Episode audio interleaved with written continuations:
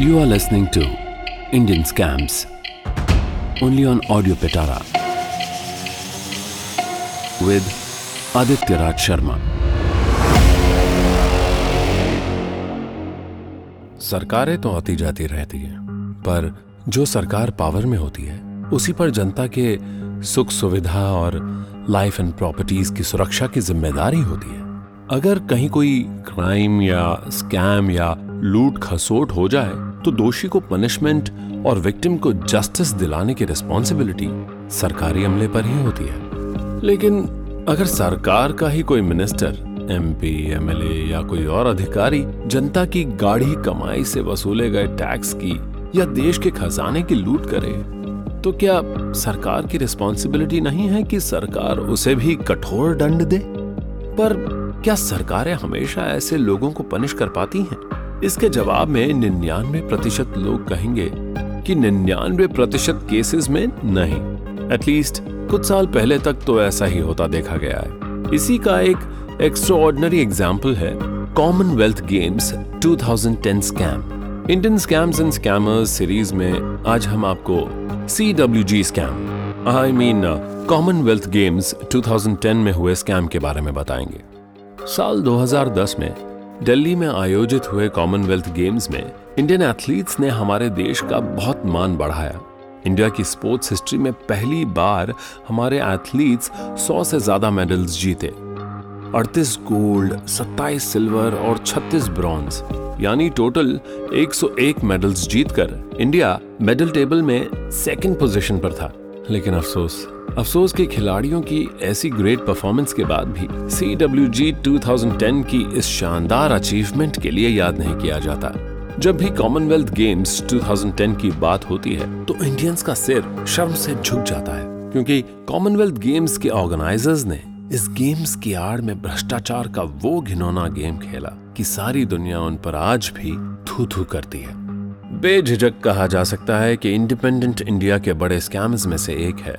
Commonwealth game scam आश्चर्य की बात है कि दिन रात ट्रांसपेरेंसी एंड ऑनेस्टी का डंका बजाने वाली सरकारें किस बेशर्मी से देश को दशकों लूटती रही हैं। कॉमनवेल्थ गेम स्कैम साल 2011 में सामने आया। दिल्ली में आयोजित हुए इन गेम्स में लार्ज स्केल में घपला किया गया। एक एस्टिमेट के अनुसार कॉमनवेल्थ गेम स्कैम से देश को सत्तर हज़ार करोड़ रुपयों का लॉस हुआ।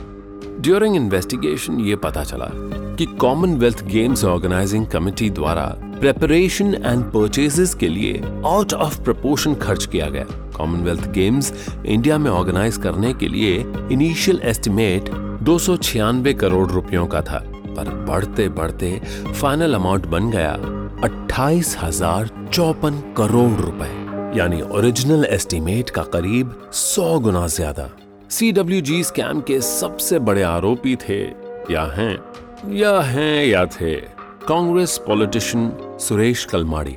हमें अब कुछ ऐसा ही कहना पड़ेगा। क्यों? इसकी वजह एंड में आप जान जाएँगे।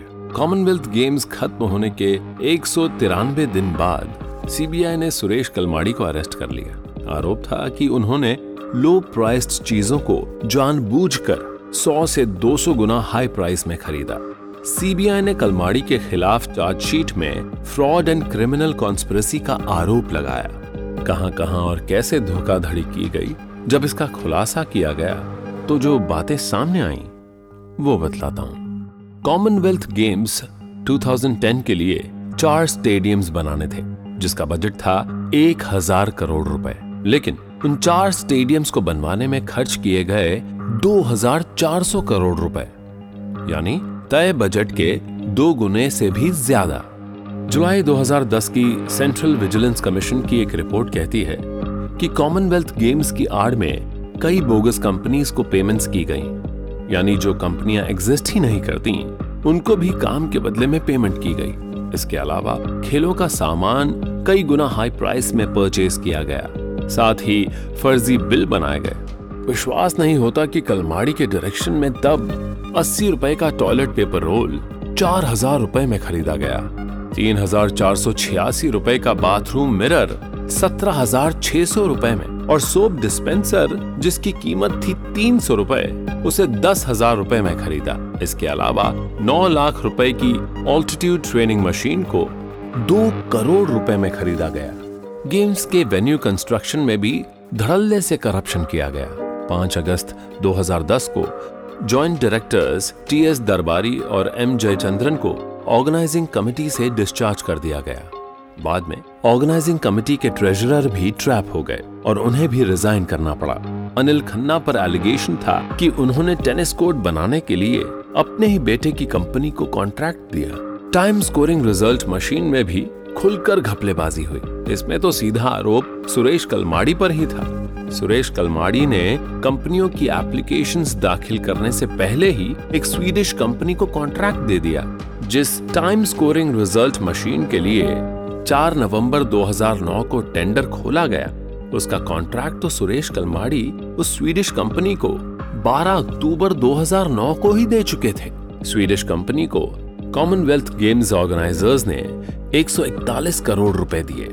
जबकि एमएसएल स्पेन ये काम बासठ करोड़ रुपए में एट ईज कर सकती थी। सीबीआई का आरोप था कि कलमाड़ी के इस डिसीज़न से पिचानवे करोड़ रुपयों का लॉस हुआ। इस केस में सीबीआई ने 25 अप्रैल 2011 को सुरेश कलमाड़ी को अरेस्ट किया। 20 मई 2011 को कलमाड़ी और आठ अन्य लोगों के खिलाफ चार्जशीट फ़ाइल की गई, जिनमें मिस्टर वर्मा और ललित भानोट भी शामिल थे। दस महीने तिहाड़ में रहने के बाद कलमाड़ी को दिल्ली हाई कोर्ट से जमानत मिल गई। देश की कानून व्यवस्था का हाल हम सब जानते ही हैं। 12 साल हो चुके हैं इस केस को। 2020 में आरटीआई ने खुलासा किया था कि कॉमनवेल्थ गेम्स स्कैम से जुड़े 50 केसेस स्टिल पेंडिंग हैं। इसलिए 2010 के कॉमनवेल्थ गेम्स को अगर power politics and wealth games कहें तो शायद गलत नहीं होगा। यह था in short Commonwealth Games 2010 scam आपको कैसा लगा? देश की सरकारों का यह सच हमें ज़रूर बताइएगा। ऐसे ही इंटरेस्टिंग पॉडकास्ट और ऑडियो स्टोरीज के लिए सुनते रहिए ऑडियो पिटारा ऑडियो पिटारा सुनना ज़रूरी है।